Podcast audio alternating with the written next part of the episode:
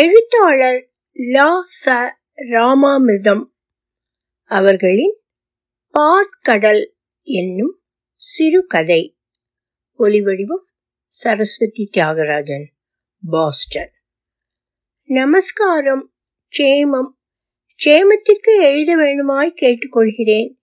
நீங்களோ எனக்கு கடிதம் எழுத போவதில்லை. உங்களுக்கே அந்த எண்ணமே இருக்கிறதோ இல்லையோ? இங்கே இருக்கும் போதே வாய் கொப்பளிக்க செம்பில் ஜலத்தை என் கையிலிருந்து வாங்க சுற்றுமுற்றும் திருட்டு பார்வை, 1000 நாணல் கோணல். நீங்களா கட்டின மனைவிக்கு கடிதம் எழுத போகிறீர்கள், அதனால் நானே முந்தி கொண்டதாகவே இருக்கட்டும். அகமுடையான் உங்கள் மாதிரி இருந்தால்தானே என் மாதிரி பெண்டாட்டிக்கு புக்ககத்தில் கெட்ட பேரை நீங்களே வாங்கி வைக்க முடியும். அவள் என்ன படிச்ச பெண், படிச்ச படிப்பு எல்லாம் வீணாய் போகலாமா? ஆம்பளையானுக்கு கடிதம் எழுதிக்கிறாள் என்று வீட்டு பழைய பெரியவாள் புது பெரியவாள் எல்லாம் என் கன்னத்தில் அடிக்காமல் தன் கன்னத்திலேயே இடித்து கொண்டு ஏளனம் பண்ணலாம். பண்ணினால் பண்ணட்டும் பண்ணட்டும். நான் எழுதியாச்சு. எழுதினது நீங்கள். தலை தீபாவளி அதுவுமாய். அவ்வளவு தூரத்தில் இருக்கிறவர் படித்ததுதான். எழுதினதை படித்த பின் எழுதினவாளும் படித்தவாளும் குற்றத்தில் ஒண்ணுதானே. வேறு எதிலும் ஒற்றுமை இருக்கிறதோ இல்லையோ? இதென்ன முதல் கடிதமே முகத்தில் அரையிற மாதிரி ஆரம்பிக்கிறது என்று தோன்றுகிறதோ? சரி, நான் அசடு போங்கோளேன். திருப்திதானே. நான் வெகுளி. எனக்கு மனசில் ஒன்னும் வைத்துக்கொள்ள தெரியாது. அப்பா கூட அடிச்சுப்பார். ஜெகதா கிட்ட யாரும் அசதி மறதியா கூட ஒரு ரகசியத்தை சொல்லிடாதேயுங்கள். ஒருத்தர்கிட்டையும் சொல்லக்கூடாது என்றால் ஒரு கடிதாச துண்டுலாவது அதை எழுதி எரிந்து விடுவாள். இல்லாவிடி அவளுக்கு மண்டை வெடித்து விடும். ஜெகதா அவ்வளவு ஆபத்தான மனுஷி. ஆமாம், அப்படித்தான் வைத்துக் கொள்ளுங்கள். நான் பின் யாரிடத்தில் சொல்லிக் கொள்வது? தலை தீபாவளிக்கு என் கணவர் என்னுடன் இல்லாத கஷ்டத்தை என் அப்பா அம்மாவுக்கு எழுதலாமா? எழுதினால் புக்காத்து விஷயங்களை பிறந்த வீட்டுக்கு விட்டு கொடுத்தேன் என்கிற பொல்லாப்பை கட்டிக்கவா? நான் அசடாய் இருக்கலாம், ஆனால் அவ்வளவு அசடி இல்லை. அப்புறம் எனக்கு யார் இருக்கா? நீங்களே சொல்லுங்களேன். தீபாவளிக்கு 2 நாளைக்கு முன்னால் அம்மா வந்திருந்தாள். ஆசையா பெண்ணையும் மாப்பிள்ளையையும் தலை தீபாவளிக்கு அழைத்து போகணும் என்று. நீங்கள் ஊரில் இல்லை, இருக்கவும் மாட்டேன் என்று தெரிந்ததும் அவள் முகம் விழுந்ததை பார்க்கணுமே. எடுத்து மறுபடியும் சேர்த்து ஒட்ட வைக்கிற தினசாய்தான் இருந்தது. சரி, மாப்பிள்ளைதான் இல்லை. ஜெகதாவை கூட்டிக் கொண்டு போகிறேனே. நாங்களும் பிரிஞ்சு கொஞ்ச நாளாச்சு. உங்கள் இஷ்டப்படியே கல்யாணமாகி 4ஆம் நாளா கிரகப்பிரவேசத்துக்கு விட்டதுதானே என்று சொல்லி பார்த்தாள். ஆனால் அம்மா, உங்கள் அம்மா இப்போ எனக்கு 2 அம்மானா ஆயிட்டா. ஓரக்கண்ணால் என்னை பார்த்து கொண்டே, என் பிள்ளை எப்போ அங்க வர முடியலையோ, உங்கள் பெண் இங்கேயே 4 பேரோடு சல்லோ புல்லோன்னு இருந்துட்டு போறாள். இனிமேல் எங்கள் பெண்ணும் தானே. அப்புறம் உங்கள் இஷ்டம், அவள் இஷ்டம். இங்கே ஒருத்தரும் கையை பிடிக்கிறதா இல்லை என்றார். இதென்ன கன்றுக்குட்டிக்கு வாய்ப்பட்டை போட்டு பாலூற்ற சமாச்சாரமா? என்னை அம்மா ஆழம் பார்க்கறது தெரியாதா என்ன? நான் ஒன்றும் அவ்வளவு வசதி இல்லை. இந்த வீட்டிலேயே யாரு படிச்சுன்னு பேசுறா? இங்கேதான் பேசினதுக்கு பேசின அர்த்தம் கிடையாதே. எனக்கு திடீர்னு சபலம் அடிச்சுண்டது. என் கையொட்டின தம்பி சீனுவை பார்க்கணும்னு. ஒரு நிமிஷம் என்னை பிரிஞ்சு இருந்ததில்லை. காலையில் கையெலும்பி நனைஞ்ச சட்டையை மாத்துறதிலிருந்து ராத்திரி தொட்டிலில் அவன் படுக்கையை விரிக்கிற வரைக்கும் அக்கா தான் எல்லாம் பண்ணி ஆகணும். இப்போ குழந்தை என்ன பண்றானோ. ஆனால் நான் இங்கேயே இருக்கேன்னு சொல்லிவிட்டேன். அம்மா கண் தழும்பிட்டு அம்மா பேசாம போயிட்டாள். நான் கொஞ்ச நாளை திக்பிரமை பிடிச்சு நின்றேன். அம்மா குவிஞ்சிருப்புடன் என்னை ஒரு நிமிஷம் ஆழ்ந்து நோக்கிவிட்டு காரியத்தை பார்க்க போயிட்டார். அவருக்கு உள்ளூர சந்தோஷம். எனக்கு தெரியும் நான் பரீட்சையில் ஜெயித்து விட்டேன் என்று. என்ன பரீட்சை? பெண்ணாய் பிறந்த பெண் சுதந்திரம் ஏது என்கிறது தான். ஆமாம், நான் கேட்கிறேன், இதென்ன உத்தியோகம்? ஒரு நாள் கிழமைக்கு கூட பெற்றவர் உற்றவர் இல்லாமல் படிக்க. என்னதான் கேம்பில் கிளம்பி போனாலும் சமயத்துக்கு லீவு வாங்கி கொண்டு திரும்பி வர முடியாதா? ஆனால் எனக்கே தெரிகிறது பெண்கள் என்ன புருஷர்களுக்குத்தான் என்ன சுதந்திரம் இருக்கிறது? எங்களுக்கு வீடு என்றால் உங்களுக்கு உத்தியோகம். பார்க்க போனால் யார்தான் விடுதலையாகி இருக்கிறார்கள்? எல்லோரும் சேர்ந்து ஒரு பெரும் சிறையில் இருக்கிறோமே இந்த உலகத்தில். பணக்காரன் தங்க கூண்டில். இந்த இரண்டு ஸ்திதியிலும் இல்லாமல் நம்மை போல் இருக்கிறவர்கள் இதிலும் இல்லை அதிலும் இல்லை. காலை ஊன்ற கூட ஆதாரம் இல்லாமல் அந்தரத்தில் தவித்து கொண்டிருக்கிறோம். இல்லாவிடில் இந்த சமயத்தில் நாம் பிரிந்து நீங்கள் எங்கேயோ இருப்பானேன். நான் ஏங்கி உருகி தவித்து கொண்டு உத்தியோகத்தை உதறிவிட்டு ஓடி வந்து விட முடிகிறதா? நான் ஒன்றும் அவ்வளவு வசதி இல்லை. மனசு வச்சேன்னா எல்லாம் எனக்கு தெரியும். இப்போ மனசு வச்சிருக்கேன்.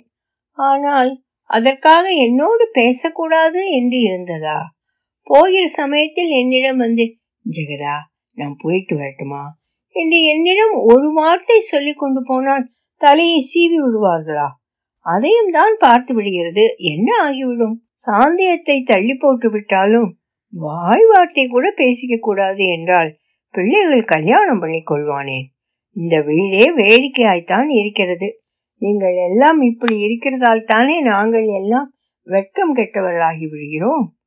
ஆனால் அம்மாவே சொல்லி இருக்கிறாள், கூட்டு குடுத்தனம் என்றால் அப்படித்தான் இருக்கும் என்று. அவளும் சம்சாரி வீட்டில்தான் வாழ்க்கைப்பட்டாளாம். இடம் போகாத வீட்டில் 4 ஜோடிகள் வாசம் பண்ணுமானால் என்ன பண்றது?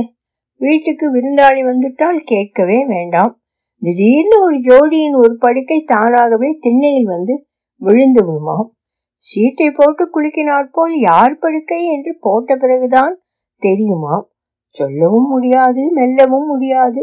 திருடனுக்கு தேள் கொட்டின மாதிரி வாயை மூடின்னு இருக்க வேண்டியதுதான். அம்மா சொல்றப்போ எனக்கு சிரிப்பாய் வரும். இந்த சம்பந்தம் பண்ணுவதற்கு முன்னால் அப்பா கூட சொன்னார், இதென்னடி இது அவ்வளவு உசிதமோ? ஒரே சம்சார வீடாய் இருக்கிறது. பையன் 4 பேருக்கு நடுவே 4ஆமவனாய் இருக்கிறான். இன்னும் கல்யாணத்துக்கு 1-2 பெண்கள் காத்திருக்கா போல் இருக்கிறது. இருக்கட்டும் இருக்கட்டும், நிறைய குடுத்தனமாயிருந்து நிறைய பெருகட்டும். நாளாவட்டத்தில் இதுதான் நம் பெண்ணுக்கு நல்லதா விளையும் பாருங்கோ. இப்போ நமக்கு என்ன குறைஞ்சு போச்சு? எடுத்த உடனே பிக்குப்பிடுங்கள் இல்லாமல் கையை கோத்துண்டு போனவாழெல்லாம் கடைசியில் உலகம் தெரியாமல் எது நினைச்சது தெரியாமல் நாயும் பூனியுமா நாரின்றிருக்கிறதை நான் பார்த்துட்டு தானே இருக்கேன். பையன் நல்ல வேளையா 4ஆம் பிள்ளையா தானே இருக்கான். என் மாதிரி என் பெண் வீட்டுக்கு மூத்த நாட்டு பெண்ணாய் வாழ்க்கைப்பட வேண்டாமே. அம்மா அப்படி சொல்றப்போ நன்னாத்தான் இருக்கு. நாவலில் கதாநாயகியாய் இருக்க யார்தான் ஆசைப்பட மாட்டார்கள்? ஆனால் தனக்கென்று வரப்போத்தானே தெரியுது. நிஜம்மா நீங்கள் அன்றைக்கு ஆதரவாய் எனக்கு ஒரு வார்த்தை கூட இல்லாமல் வண்டியில் ஏறி போயிட்ட பிறகு எனக்கு அழுகையாய் வந்து விட்டது. என் நெஞ்சின் பாரத்தை யாரிடம் கொட்டி கொள்வேன்? எல்லாரும் எனக்கு புதுசு. வாயில் முந்தானினுடைய அடைச்சுண்டு கிணற்றடிக்கு ஓடி போயிட்டேன். எத்தனை நாளி அங்கேயே உட்கார்ந்திருந்தேனோ அறியேன். என்ன குட்டி என்ன பண்ற? எனக்கு தூக்கி போட்டுது. அம்மா எதிரே நின்றுட்டு இருந்தாள். உங்க அம்மா செக்க செவேல் என்று நெற்றியில் பதக்க மாதிரி குங்குமம் இட்டு கொண்டு கொழ கொழன்னு பசு போல் ஓரொரு சமயம் எவ்வளவு அழகாய் இருக்கிறார். ஒண்ணுமில்லையம்மா என்று அவசரமாய் கண்ணை துடைத்து கொண்டேன். ஆனால் மூக்கை உறிஞ்சாமல் இருக்க முடியவில்லை. அழடா கடுஞ்சலதோஷம் மூக்கையும் கண்ணையும் கொட்டுறதா? ராத்திரி மோர் சேர்த்துக்காதே. கபடும் கருணையும் கண்ணில் கூடி அம்மா கண்ணை சுமிட்டும் போது அதுவும் ஒரு அழகாய்த்தான் இருக்கிறது. என்னவோ அம்மா புது பெண்ணாய் இருக்கே. உன் உடம்பு எங்களுக்கு பிடிபடுற வரைக்கும் உடம்பு ஜாகிரதையா பார்த்துக்கோ. அட குட்டி இதென்ன இங்க பாருடி? அம்மா ஆச்சரியத்துடன் கிணற்றுள் எட்டி பார்த்தார். அவசரமாய் நானும் எழுந்து என்னவென்று பார்த்தேன். ஆனால் எனக்கு ஒன்றும் தெரியவில்லை. ஏ குட்டி எனக்குத்தான் கண்சதை மறைக்கிறதா? கிணற்றில் ஜலம் இருக்கோ? இருக்கிறதே. குறைஞ்சிருக்கா? இல்லையே நிறைய இருக்கே. இருக்கோனோ? அதான் கேட்டேன். அதான் சொல்ல வந்தேன். கிணற்று ஜலத்தை சமுத்திரம் அடித்து கொண்டு போக முடியாதுன்னு. நேரமாச்சு, சுவாமி பெரியின் கீழ் கோலத்தை போடு என்று குறுஞ்செய்ப்புடன் சொல்லிக்கொண்டே போய்விட்டார். நான் கிணற்றடியிலேயே இன்னும் சற்று நேரம் நின்றிருந்தேன். நெஞ்சில் சின்னதாய் அகல் விளக்கை ஏற்றி வச்ச மாதிரி இருந்தது. மேலே மரத்திலிருந்து பவழமல்லி உதிர்ந்து கிணற்றுக்குள் விழுந்து கொண்டிருந்தது. தும்பை அறுத்து கொண்டு கன்றுக்குட்டி முகத்தை என் கையில் தேய்த்து கொண்டிருந்தது. இந்த வீட்டில் யார்தான் பழிச்சென்று பேசுகிறார்கள்? வெளிச்சமெல்லாம் பேச்சில் இல்லை, அதை தாண்டி அதனுள் தான் இருக்கிறது. ஆனால் ஊமைக்கு மாத்திரம் உணர்ச்சி இல்லையா? அவர்களுக்குத்தான் அதிகம் என்று சொல்ல கேட்டிருக்கிறேன். ஆனால் நீங்கள் அசல் ஊமை இல்லையே, ஊமை மாதிரி தானே. எனக்கு ரெஸ்பெக்டே இல்லையோன்னோ?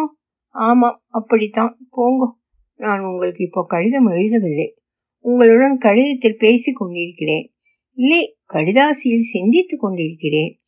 என் யோசனை என்னுடையது, அதை யாராலும் தடுக்க முடியாது, என்னாலேயே தடுக்க முடியாதே. நான் என்ன செய்வேன்? நான் தான் அப்பவே சொல்லிவிட்டேனே, என் நெஞ்சில் இருக்கிறதை அப்படியே கொட்டி விடுவேன் என்று. எனக்கு மாத்திரம் தெரியாதா? நீங்கள் நெஞ்சில் முள் மாட்டின்ற மாதிரி கண்டத்தை முழுங்கிண்டு முகம் நெருப்பாய் காய வாசலுக்கும் உள்ளுக்குமா அலைஞ்சது. அப்போ உங்களுக்கு மாத்திரம் என்னோடு பேச ஆசை இல்லை என்று நான் சொல்ல முடியுமா? அதை நினைத்தால் கூட எனக்கு துக்கம் இப்போ கூட நெஞ்சை அடைக்கிறது. என்ன பேச வேண்டும் என்று நினைத்தீர்களோ அதை கேட்கும் பாக்கியம் எனக்கு இல்லை. இதற்கு முன்னால் நீங்கள் யாரோ நான் யாரோ, பரதேசி கோலத்தில் படிதாண்டி உள்வந்து நீங்கள் என் கைப்பிடித்தும் ஜன்மேதி ஜென்மங்கள் காத்திருந்த காரியம் நிறைவேறிவிட்டாற் போல் எனக்கு தோன்றுவானே. அப்படி காத்திருந்த பொருள் கைகூடிய பின்னரும் இன்னமும் காத்திருக்கும் பொருளாகவே இருப்பானேன். இன்னமும் ஜென்மங்களின் காரியம் நிறைவேறவில்லையா? இப்பொழுது நெருப்பு என்றால் வாய்வெந்து போய்விடாது. தாலி கட்டின வீட்டில் அடித்து விழுகிறாயே என்று கேட்காதேயுங்கள். இப்போ நான் சொல்ல போவதை தைரியமாய்த்தான் சொல்ல வேணும். நீங்கள் எங்கேயோ கேம்ப் என்று தூர தேசம் போய்விட்டீர்கள். இந்த நிமிஷம் எந்த ஊரில், எந்த ஹோட்டலில், சத்திரத்தில், எந்த கூரையை அண்ணாந்து பார்த்தபடி என்ன யோசனை பண்ணுகிறீர்களோ நானும் புழுங்கி கொண்டிருக்கிறேன். நீங்கள் திரும்பி வருவதற்குள் எனக்கு எதுவும் நேராது என்று என்ன நிச்சயம்? நினைக்க கூட நெஞ்சு கூசினாலும் நினைக்கத்தான் செய்கிறது. உங்களை பற்றியும் அப்படித்தானே. அந்தந்த நாள் ஒரு ஆயுசு என்று கழியும் இந்த நாளில் நாம் இருவரும் இவ்வளவு சுருக்க இவ்வளவு நாள் பிரிந்திருக்கும். இந்த சமயத்தில் நம் இருவரிடையிலும் நேர்ந்திருக்கும் ஒரு பார்வையிலும் மூச்சிலும் தாழ்ந்த ஒன்றிரண்டு பேச்சுகளும் நாடியோ அகஸ்மாத்தாவோ ஒருவர் மேல் ஒருவர் பட்ட ஸ்பரிசமோ நினைவின் பொக்கிஷமாய் தோன்றுகிறது. நாங்கள் அம்மாதிரி பொக்கிஷங்களை பத்திரமாய் காப்பாற்றுவதிலும் அவர்களை நம்பிக்கொண்டிருப்பதிலும் தான் உயிர் வாழ்கிறோம். என் தகப்பனாருக்கு வாசலில் யாராவது வயதானவர்கள் போனால் அவரை அறியாமலே அவர் கைகள் கூம்பும். என்னப்பா என்று கேட்டால் சொல்வார், அம்மா, இந்த கிழவனார் வயது நான் இருப்பேனா என்று எனக்கு நிச்சயமில்லை. இந்த நாளில் இத்தனை வயசு வரைக்கும் இருக்கிறதே, காலத்தையும் வயசையும் இவர்கள் ஜெயம் கொண்ட மாதிரி தானே. இவர்களுடைய அந்த வெற்றிக்கு வணங்குகிறேன் என்று வேணுமென்றே குரலை பணிவாய் வைத்துக்கொண்டு அப்படி சொல்கையில் ஏதோ ஒரு தினசில் உருக்கமாய் இருக்கும். ஏன் அவ்வளவு தூரம் போவானேன்? இந்த குடும்பத்திலேயே ஆயுசுக்கும் ரணமாய் தீபாவளிக்கு தீபாவளி தன்னைத்தானே புதுப்பித்துக் கொள்ளும் திருஷ்டாந்தம் இல்லையா?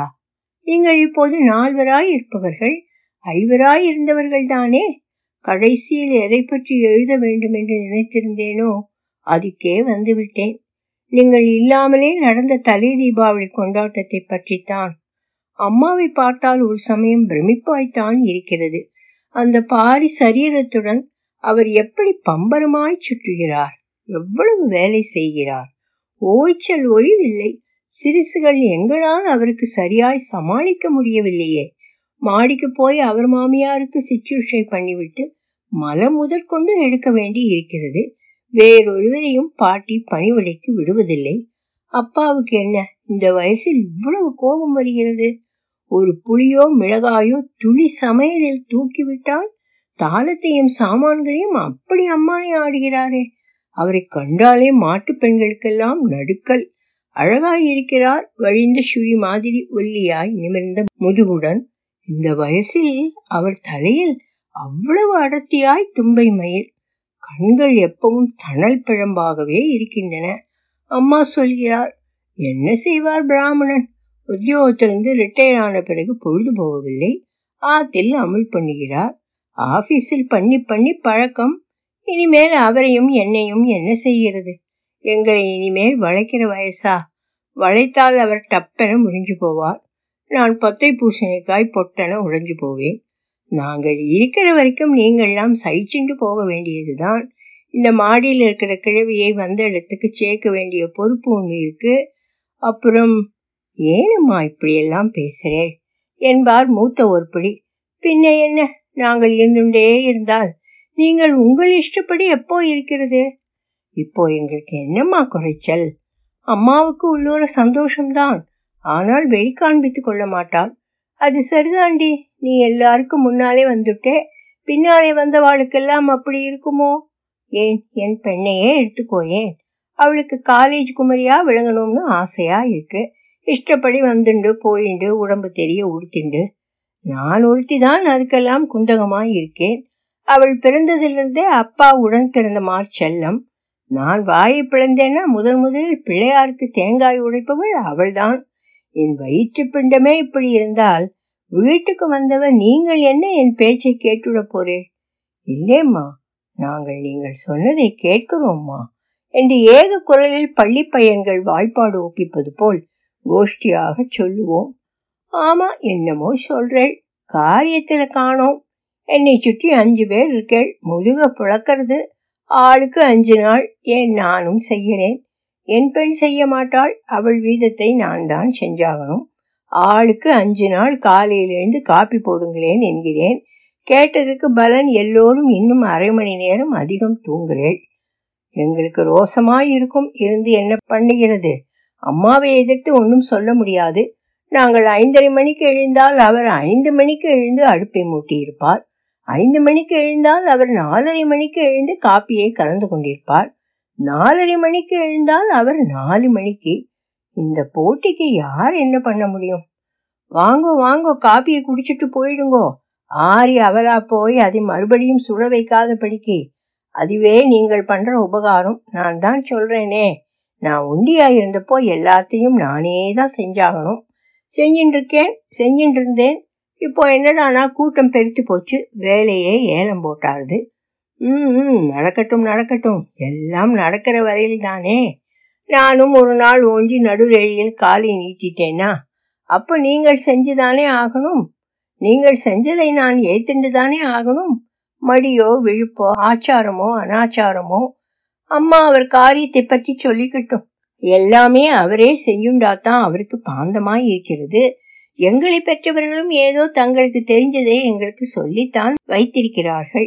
எங்களுக்கு தெரிஞ்சதை எங்களால் முடிஞ்சவரை நன்றாய்த்தான் செய்வோம். ஆனால் அவர் ஆச்சாரத்தை பற்றி பெருமைப்பட்டுக் கொள்வதில் கடுகளவு நியாயம் கூட கிடையாது. ஜலம் குடிக்கும்போது ஒருவேளையாவது பல்லில் டம்ளர் இடிக்காத நாள் கிடையாது. இதை யாராவது சொன்னால் இதற்கென்று கொஞ்சம் தைரியமாய் மூத்த ஓரகத்தை தான் கேட்க முடியும். ஒப்புக்கொள்ள மாட்டார். எனக்கு காது கேட்கவில்லையே என்று விடுவார்.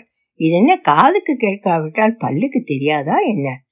உங்கள் தங்கை எங்கேயாவது திரிந்து விட்டு ரேழியில் செருப்பை உதறி விட்டு காலை கூட அலம்பாமல் நேரே அடுப்பங்கரையில் வந்து என்னம்மா பண்ணியிருக்கே என்று வானலிலிருந்து ஒற்றை விரலால் வழித்து போட்டுக்கொண்டு போவாள். அதற்கு கேள்வி முறை கிடையாது. அதுக்கு என்ன செய்வது? நான் அப்படி இருந்தால் என் தாயும் என்னிடம் அப்படித்தான் இருந்திருப்பாளோ என்னவோ. ஆனால் அம்மா ஏதோ தன் வார்த்தை சொல்றதுன்னு சொல்லிக்கலாமே ஒழிய இவ்வளவு பெரிய சமாச்சாரத்தில் இத்தனை சிறுசுகள் பெருசுகள் விதவிதங்க நிலை உடல்கையில் எந்த சீலத்தை உண்மையாக கொண்டாட முடியும்? ஒரு சமயம் அம்மா சொல்வதை பார்த்தால் என்னவோ நாங்கள் 5 பேரும் வெறுமன திண்டு தெரித்து வளைய வழிகிற மாதிரி நினைத்து கொள்ளலாம். ஆனால் இந்த வீட்டுக்கு எத்தனை நாட்டு பெண்கள் வந்தாலும் அத்தனை பேருக்கும் மிஞ்சி வேலை இருக்கிறது. சமையலை விட்டால் வீட்டு காரியம் இல்லையா, விழுப்பு காரியம் இல்லையா, குழந்தைகள் காரியம் இல்லையா, சுற்று காரியம் இல்லையா, புருஷாளுக்கே செய்யற பணிவிடை காரியங்கள், இதெல்லாம் காரியத்தில் சேர்த்தி இல்லையா? இந்த வீட்டில் எத்தனை பேர்கள் இருக்கிறார்களோ அத்தனை பந்திகள். ஒவ்வொருத்தருக்கும் சமயத்துக்கு ஒரு குணம். ஒருத்தருக்கு குழம்பு ரசம் மோர் எல்லா கிண்ணங்களிலும் கலத்தை சுற்றி வைத்தாக வேண்டும். ஒருத்தருக்கு எதிரே நின்று கொண்டு கரண்டி கரண்டியாய் சொட்டி ஆக வேண்டும். நீங்களோ மௌன விரதம். தலை கலத்தின் மேல் கவிழ்ந்து விட்டால் சிப்பலை சாய்க்க கூட முகத்துக்கும் இலைக்கும் இடையில் கிடையாது. ஒருத்தர் சதா சலச்சலா வளவளா, கலத்தை பார்த்து சாப்பிடாமல் எழுந்த பிறகு இன்னும் பசிக்கிறதே, ரசம் சாப்பிட்டேனா, மோர் சாப்பிட்டேனா என்று சந்தேகப்பட்டு கொண்டே இருப்பார். குழந்தைகளை பற்றியோ சொல்லவே வேண்டாம். எல்லோர் வீட்டிலும் தீபாவளி முந்தின ராத்திரியானால் நம் வீட்டில் 3 நாட்களுக்கு முன்னதாக வந்து விடுகிறது. அரைக்கிறதும் இடிக்கிறதும் கரைக்கிறதுமாய் அம்மா கை எப்படி வலிக்கிறது. மைசூர் பாவு கிளறும்போது கம் என்று மனம் கூடத்தை தூக்குகிறது. நாக்கில் பட்டதும் மணலாய் கரைகிறது. அது மணல் கொம்பா வெண்ணையா? எதை வாயில் போட்டாலும் உங்களை நினைத்துக் கொள்வேன். நீங்கள் என்ன செய்து கொண்டிருக்கிறீர்கள்? மௌனம் ஒன்றை தவிர வேற எதை தனியாய் அனுபவிக்க முடியும்? மௌனம் கூட ஒரு ஸ்டேஜுக்கு பிறகு அனுபவிக்கிற விஷயம் இல்லை. வழி இல்லாமல் சகித்து கொள்ளும் சமாச்சாரம் தான். உங்களுக்கும் எனக்கும் மௌனமாயிருக்கிற வயசா? நெஞ்ச கிளர்ச்சியை ஒருவருக்கொருவர் சொல்ல சொல்ல அழுக்காமல் இன்னமும் சொல்லிக்கொள்ளும் நாளல்லவா? நீங்கள் ஏன் இப்படி வாயில்லா பூச்சியாய் இருக்கிறேன்? நீங்கள் புருஷாள், உங்களுக்கு உண்மையிலேயே விரக்தியாயிருக்கலாம். நான் உங்களை விட சின்னவள் தானே. உங்கள் அறிவையும் பக்குவத்தையும் என்னிடம் எதிர்பார்க்கலாமா? உங்களுக்காக இல்லாவிட்டாலும் எனக்காகவாவது என்னுடன் நீங்கள் பேசணும். எனக்கு பேச்சு வேணும், உங்கள் துணை வேணும். ஐயோ, இதென்ன உங்களை கையை பிடித்து இழுக்கிற மாதிரி நடந்து கொள்கிறேனே. என்னை மன்னிச்சுக்கோங்கோ, தப்பா நினைச்சுக்காதேங்கோ. ஆனால் எனக்கு உங்களையும் என்னையும் பற்றி தவிர வேறு நினைப்பில்லை. நானும் நீயும் எனும் இந்த ஆதாரத்தை ஓட்டின சாக்குத்தான் மற்றதெல்லாம். எனக்கு இதை பற்றி சிந்திக்க ஆரம்பித்து விட்டால் எழுத வந்தது கூட மறந்து விடுகிறது. ஆனால் நானும் நீங்களும் என்று எல்லாம் எண்ணவும் எழுதவும் சுவையாயிருந்தாலும் குடும்பம் என்பதை மறந்து எங்கே ஒதுக்கி வைக்க முடிகிறது? அல்லது மறந்துவிட முடிகிறது? குடும்பம் என்பது ஒரு சீராட்சி. அதிலிருந்துதான் லக்ஷ்மி, ஐராவதம், உச்சரவஸ் எல்லாம் உண்டாகிறது. குடும்பத்திலிருந்து நீங்கள் முளைத்ததனால் தானே எனக்கு கிட்டினீர்கள். ஆழகால விஷயமும் அதிலிருந்துதான். உடனே அதற்கு மாற்றான அமிர்தமும் அதில்தான். ஒன்றுமில்லை, அல்ப விஷயம்.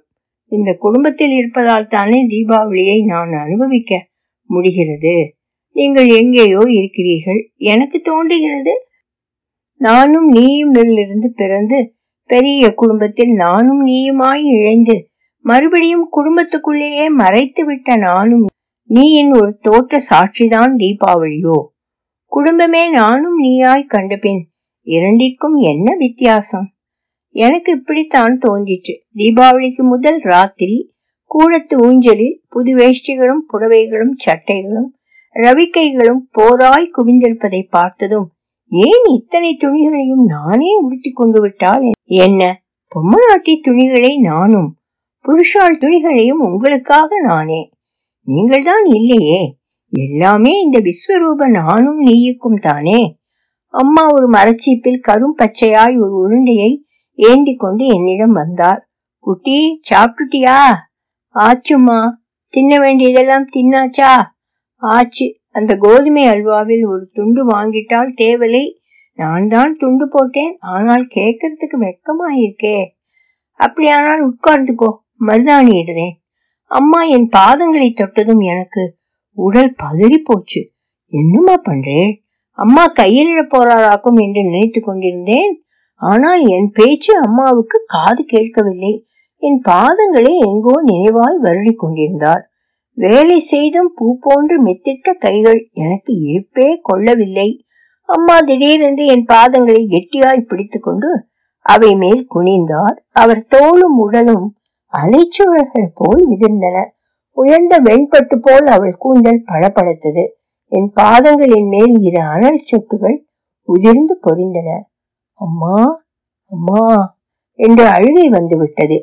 அதுவே ஒட்டுவாரொட்டி. எனக்கும் தாங்கிக்கிற மனசு இல்லை. ஒண்ணுமில்லைடி குட்டி, பயப்படாதே. அம்மா மூக்கை விழிஞ்சு கொண்டு கண்ணை துடைத்து கொண்டார். எனக்கு என்னவோ நினைப்பு வந்தது. எனக்கு ஒரு பெண் இருந்தால் முகம் உடல்வாகு எல்லாம் உன் நச்சுதான். இப்போ இருந்தால் உன் வயசுதான் இருப்பாள். என் நெஞ்சை அறிஞ்சவள் அவள்தான். 3 நாள் ஜுரம். முதல் நாள் மூடிய கண்ணை அப்புறம் திறக்கவே இல்லை. மூளையில் கபம் தங்கிவிட்டதாம். இப்போதான் காலத்திற்கேற்ப வியாதிகள் எல்லாம் புது புது தினிசாய் வரதே. பின்னால் வந்த விபத்தில் அவளை நான் மறந்து விட்டேன் என்று நினைத்தேன். ஆனால் இப்போதான் தெரியாது உண்மையில் எதுவுமே மறப்பதில்லை, எதுவுமே மறப்பதற்கில்லை. நல்லதோ கெடுதலோ அது அது சாப்பாட்டின் சத்து ரத்தத்துடன் கலந்து விடுவது போல் உடலிலேயே கலந்து விடுகிறது. நாம் மறந்து விட்டோம் என்று மனப்பால் குடிக்கையில், அடி முட்டாளே இதோ இருக்கிறேன் பார் என்று தலை தூக்கி காண்பிக்கிறது. உண்மையில் அதுவே போக போக நம்மை தாக்கும் மனோசக்தியாய் கூட விளங்குகிறது. இல்லாவிட்டால் என் மாமியாரும் நானும் எங்களுக்கு நேர்ந்ததெல்லாம் நேர்ந்த பின் இன்னும் ஏன் இந்த உலகத்தில் நீடிச்சு இருந்திருக்கணும்? இதை சொல்லிவிட்டு அம்மா அப்புறம் பேசவில்லை. தன்னை அமுக்கிய ஒரு பெரும் பாரத்தை உதறி தள்ளினாற் போல ஒரு பெருமூச்செறிந்தார். அவ்வளவுதான். என் பாதங்களில் மருதாணி இடுவதில் முனைந்தார். ஆனால் அவர் எனக்கு இடவில்லை. என் உருவத்தில் அவர் கண்ட தன் இறந்த பெண்ணின் பாவனைக்கும் இடவில்லை. எங்கள் இருவரையும் தாண்டி எங்களுக்கு பொதுவாய் இருந்த இளமைக்கு மருதாணியிட்டு வழிபட்டு கொண்டிருந்தார். இந்த சமயத்துக்கு அந்த இளமையின் சின்னமாய்த்தான் அவருக்கு நான் விளங்கினேன். எனக்கு அப்படித்தான் தோன்றிற்று. இப்படியெல்லாம் நினைக்கவும் எனக்கு பிடிக்கும். அதனால் தான் எனக்கு அப்படி தோன்றிச்சோ என்னவோ. இந்த வீட்டில் சில விஷயங்கள் வெகு அழகாய் இருக்கின்றன. இங்கே 4 சந்ததிகள் வாழ்கின்றன. உங்கள் பாட்டி, பிறகு அம்மா, அப்பா, பிறகு நாங்கள், நீங்கள், பிறகு உங்கள் அண்ணன் அண்ணிமார்களின் குழந்தைகள். ஆனால் இங்கே எல்லா உயிரினங்களின் ஒருமையின் வழிபாடு இருக்கிறது. இங்கே பூஜை புனஸ்காரம் இல்லை. ஆனால் சில சமயங்களில் இந்த வீடு கோவிலாகவே தோன்றுகிறது. மலைக்கோட்டை மேல் உச்சி பிள்ளையார் எழுந்தருளி இருப்பது போல் பாட்டி 3ஆம் மாடியில் எழுந்தருளியிருக்கிறார். அங்கிருந்து அவர் செலுத்தும் ஆட்சி எங்களுக்கு தெரியவில்லை. பாட்டிக்கு தொந்தரவு கொடுக்கலாகாது என குழந்தைகளுக்கு 3ஆம் மாடிக்கு அனுமதி கிடையாது. அதை அம்மா தவிர வேறு யாரும் அண்டக்கூடாத பிரகாரம். 6 கால பூஜை போல் அம்மா பாரி சரீரத்தை தூக்கி கொண்டு குறைந்தது நாளைக்கு 6 தடவையாவது ஏறி இறங்குகிறார். பாட்டிக்கு ஆகாரம் தனியாய் அம்மாவை தான் சமைக்கிறார். அது கஞ்சியா, கூழா, புனர்பங்கமா, சாதமா எதுவுமே எங்களுக்கு சரியாய் தெரியாது. அதை ஒரு தட்டிலே நீவேதனம் மாதிரி இலையை போட்டு மூடி தாங்கி கொண்டு முகத்திலும் காலிலும் பளிச்சென பற்றிய மஞ்சளுடன், நெற்றியில் பதக்கம் போல் குங்குமத்துடன், ஈரம் காய தளர முடிந்த கூந்தலில் சாமந்தி கொத்துடனும் அம்மா மாடி ஏறுகையில் எனக்கு புல்லரிக்கிறது. சில சமயங்களில் அம்மா அப்பா 2 பேருமே மேலே போய் ஒன்றாய் கீழிறங்கி வருகிறார்கள். சுவாமி தரிசனம் பண்ணி வருவது போல். ஒரு சமயம் அவர்கள் அப்படி சேர்ந்து வருகையில் சடக்கென்று அவர்கள் காலடியில் விழுந்து நமஸ்காரம் பண்ணிவிட்டேன். அம்மா முகத்தில் ஒரு சிறு வியப்பும் கருணையும் ததும்புகின்றன. அப்பாவின் கன்னங்களில் இறுகிய கடினம் கூட சற்று நெகிழ்கிறது. என்னடி குட்டி, இப்போ என்ன விசேஷம்? எனக்கே தெரிந்தால்தானே. உணர்ச்சிதான் தொண்டையை அடைக்கிறது. வாயும் அடைச்சு போச்சு. கன்னங்களில் கண்ணீர் தாரை தாரையாய் வழிகிறது.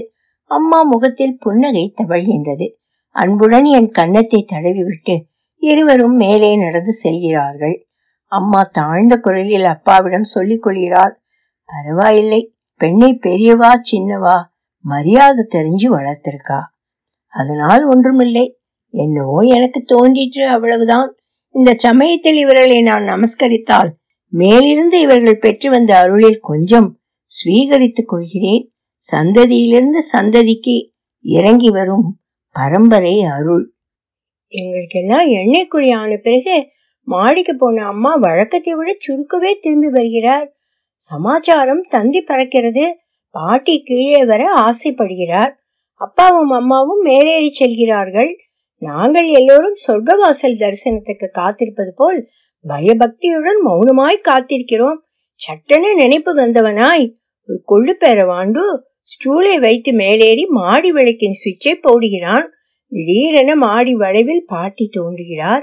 விமானத்தில் சுவாமியை எழுப்பினாற் போல நாற்காலியில் அவர் இருக்க அம்மாவும் அப்பாவும் இரு பக்கங்களிலும் நாற்காலியை பிடித்து கொண்டு வெகு ஜாகிரதையாய் மெதுவாய் கீழே இறங்குகிறார்கள். பிறகு பத்திரமாய் அப்பா பாட்டியை இரு கைகளிலும் வாரி தூக்கி கொண்டு போய் மணி மீது உட்காத்தி வைக்கிறார்.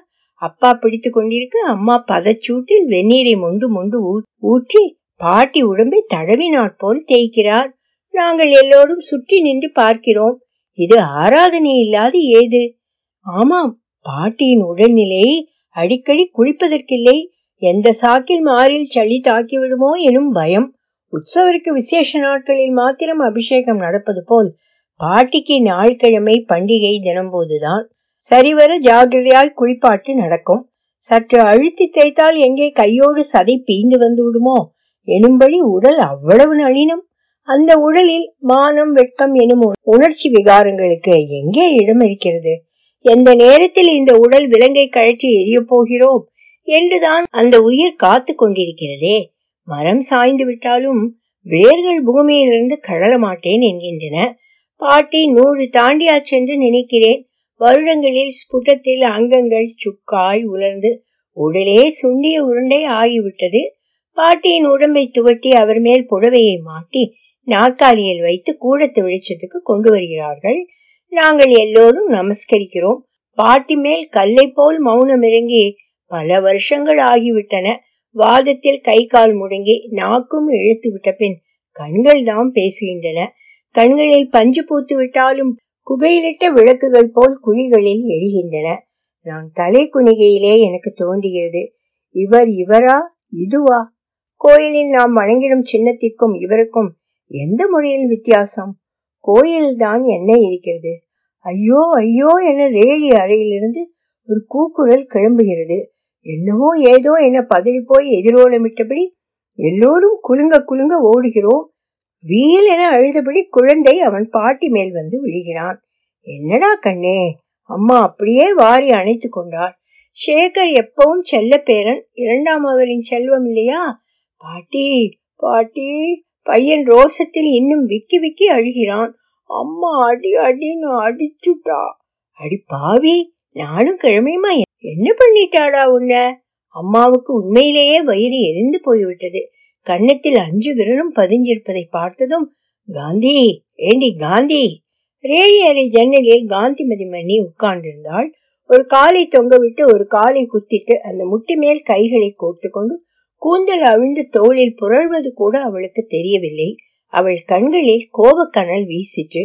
உள் வலியில் புருவங்கள் நெறிந்து கீழ் உதள் பிதுங்கிற்று. அம்மாவை கண்டதும் அவள் எழுந்திருக்க கூட இல்லை. ஐயோ! என் பக்கத்தில் சின்னமணி நின்று கொண்டிருந்தாள். முழங்கையை பிடித்து கொண்டு காதண்டை, காந்திமணிக்கு வெளி வந்திருக்கு என்றாள். காந்திமணிக்கு இப்படி நினைத்து கொண்டு இம்மாதிரி முன்னறிக்கை இல்லாத குணக்கேடு வந்துவிடும். 3 மாதங்களுக்கு ஒரு முறையோ 6 மாதங்களுக்கு ஒரு முறையோ 3 நாட்களுக்கு கதவை எடுத்து கொண்டு வருவாள். அன்ன ஆகாரம் குழி ஒன்றும் கிடையாது. சந்திரனை ராகு பிடிப்பது போல் பெரிய மனச்சோர்வு அவளை கவ்விவிடும். அப்போது அம்மா உள்பட யாரும் அவள் வழிக்கு போக மாட்டார்கள். காந்திமணியின் வாழ்வே தீரா துக்கமாகிவிட்டது. சின்னமணியை அப்புறம் என்னிடம் விவரமாய் சொன்னாள். என்னால் நிஜமாகவே கேட்கவே முடியவில்லை. காதையும் பொத்தி கொண்டு கண்ணையும் இறுக மூடிக்கொண்டு விட்டேன். அந்த காட்சியை நினைத்து பார்க்க முடியவில்லை. உங்கள் 2வது அண்ணா தீபாவளிக்கு சீனி வெடி வாங்க போய் பட்டாசு கடையில் வெடி விபத்தில் மாட்டிக்கொண்டு விட்டாராமே. எந்த மகாபாவி சிகரெட்டை அணைக்காமல் தூக்கி எரிந்தானோ அல்ல வேறு என்ன நேர்ந்ததோ? வெடித்த வெடியில் கடை சாமான்கள் பனைமர உயரம் எழும்பி விழுந்தனவாமே. அண்ணாவுக்கு பிராணன் அங்கேயே போய்விட்டதாம். அண்ணாவுக்கு முகமே இல்லையாம். சில்லு சில்லாய் பேய்ந்து விட்டதாம். முகமிருந்த இடத்தில் துணியை போட்டு மூடிக்கொண்டு வந்தார்களாம். சேகர் அப்போ வயிற்றிலே 3 மாசமாம். இப்போ சேகருக்கு வயது 7ஆ 8ஆ? நிஜமா கேட்கிறேன். இந்த கஷ்டத்தை நீங்கள் எல்லோரும் எப்படி சகிச்சின்றிருந்தீர்கள்? அம்மாவும் அப்பாவும் எப்படி இதிலிருந்து மீண்டார்கள்? நீங்கள் எல்லோரும் முதலில் எப்படி உயிரோடு இருக்கிறீர்கள்? காந்திமதி மன்னி கருகி போனதற்கு கேட்பானேன். இது நேர்வதற்கு முன்னால் அவள்தான் ரொம்பவும் கலகலப்பாய் எப்பவும் சிரிச்ச முகமாய் இருப்பாளாமே. இப்ப கூட அந்த முகத்தின் அழகு முற்றிலும் அழியவில்லை. அவள் சீற்றமெல்லாம் அவள் மேலேயே சாய்கையில் நெருப்பில் பொன் உருகி எழுவது போல தன் வேதனையின் தூய்மையில் தான் ஜொலிக்கிறாள். அவளுக்கு அவள் கதி நேர்ந்த பின் மற்றவர் போல் தெரித்து கொண்டு பிறந்தகம் போகாமல் எங்களோடு ஒருவராய் இதுவரை இங்கேயே அவள் தங்கியிருப்பதிலும் ஒரு அழகு பொலிகின்றது. அவளை அவள் கோலத்தில் கண்டதும் அம்மாவுக்கு கூட சற்று குரல் தணிந்தது. ஏண்டி காந்தி, இன்னுமா குளிக்கலே? வா வா, எழுந்திரு. குழந்தையை இப்படி உடம்பு மேங்க அடிச்சிருக்கியே, இது நியாயமா? நியாயமாம் நியாயம். உலகத்தில் நியாயம் எங்கே இருக்கு? காந்திமதி மல்லி குரலில் நெருப்பு கக்கிற்று. அதற்கு குழந்தை என்ன பண்ணுவான்? பாட்டி பாட்டி, நான் ஒண்ணுமே பண்ணல. ஊசி மத்தாப்ப பிடிச்சிட்டு வந்து இதோ பாரு அம்மான்னு இவள் முகத்துக்கு எதிரே நீட்டினேன். அவ்வளவுதான். என்னை கைய பிடிச்சி இழுத்து குனிய வச்சு முதுகலையும் மூஞ்சிலையும் கோத்து கோத்து அரைஞ்சுட்டா பாட்டி. பையனுக்கு சொல்லும் போதே துக்கம் புதிதாய் பெருகிற்று. அம்மா அவனை அணைத்து கொண்டாள். இங்க வா தோசி, உன்னை தொலைச்சு முழுகிப்புற. வயிற்றுல இருக்கிற போதே அப்பனுக்கு உல வச்சாச்சு, உன்னை என்ன பண்ணால் தகாது. அம்மாவுக்கு கனகோபம் வந்துவிட்டது. நீயும் நானும் பண்ணின பாபத்துக்கு குழந்தைய ஏண்டி கருவரே? என் பிள்ளை நிரப்புக்கு அவனையாவது ஆண்டவன் நமக்கு பிச்சையிட்டு இருக்கான்னு ஞாபகம் வச்சுக்கோ. ஏன் இன்னைக்கு தான் நாள் பார்த்துண்டியா துக்கத்தை கொண்டாடிக்க? நானும் தான் பிள்ளைய தோத்துட்டு நிக்கிறேன். எனக்கு துக்கம் இல்லையா? நான் உதவி எரிஞ்சிட்டு வரையவல்ல. மன்னி சீறினாள். உங்களுக்கு பிள்ளை போனதும் எனக்கு கணவன் போனதும் ஒன்னாயிடுமோ? நாங்கள் அப்படியே ஸ்தம்பிச்சு போயிட்டோம். அம்மாவை நேரடியாக பார்த்து இப்படி பேசுறவாளும் இருக்காளா? இன்னைக்கு விடிஞ்ச வேலை என்ன வேலை? அம்மா ஒன்றும் பதில் பேசவில்லை. குழந்தையை கீழே இறக்கிவிட்டு நேரே மருமகளை வாரி அணைத்து கொண்டார். மன்னி பொட்டன உடைந்து போனாள். அம்மாவின் அகன்ற இழுப்பை கட்டி கொண்ட குழந்தைக்கு மேல் விக்கி அழுதாள். அம்மா கண்கள் பெருகின. மருமகளின் கூந்தலை முடித்து நெற்றியில் கலைந்த மயிரை சரியாய் ஒதுக்கிவிட்டார். காந்தி, இதோ பார், இதோ பாரம்மா. சேகர் ஒரு ஊசி மத்தப்பாடை அம்மாவுக்கும் பாட்டிக்கும் முகத்துக்கும் நேர்பிடித்து சிரித்து கொண்டிருந்தான். அவன் கன்னத்தில் கண்ணீர் இன்னும் காயவில்லை. எங்களில் ஒருவர் விலக்கில்லாமல் எல்லோருக்கும் கண்கள் நனைந்திருந்தன. குடும்பம் ஒரு பாற்கடல். அதிலிருந்து லக்ஷ்மி, ஐராவதம், உச்சரவஸ் எல்லாம் உண்டாயின. அதிலிருந்து முளைத்துத்தான் எனக்கு நீங்கள் கிட்டினீர்கள். ஆலகால விஷமும் அதிலிருந்துதான் உண்டாகியது. உடனே அதற்கு மாற்றான அமிர்தமும் அதிலேயே தான். ஒலிவடிவம் சரஸ்வதி தியாகராஜன், பாஸ்டன்.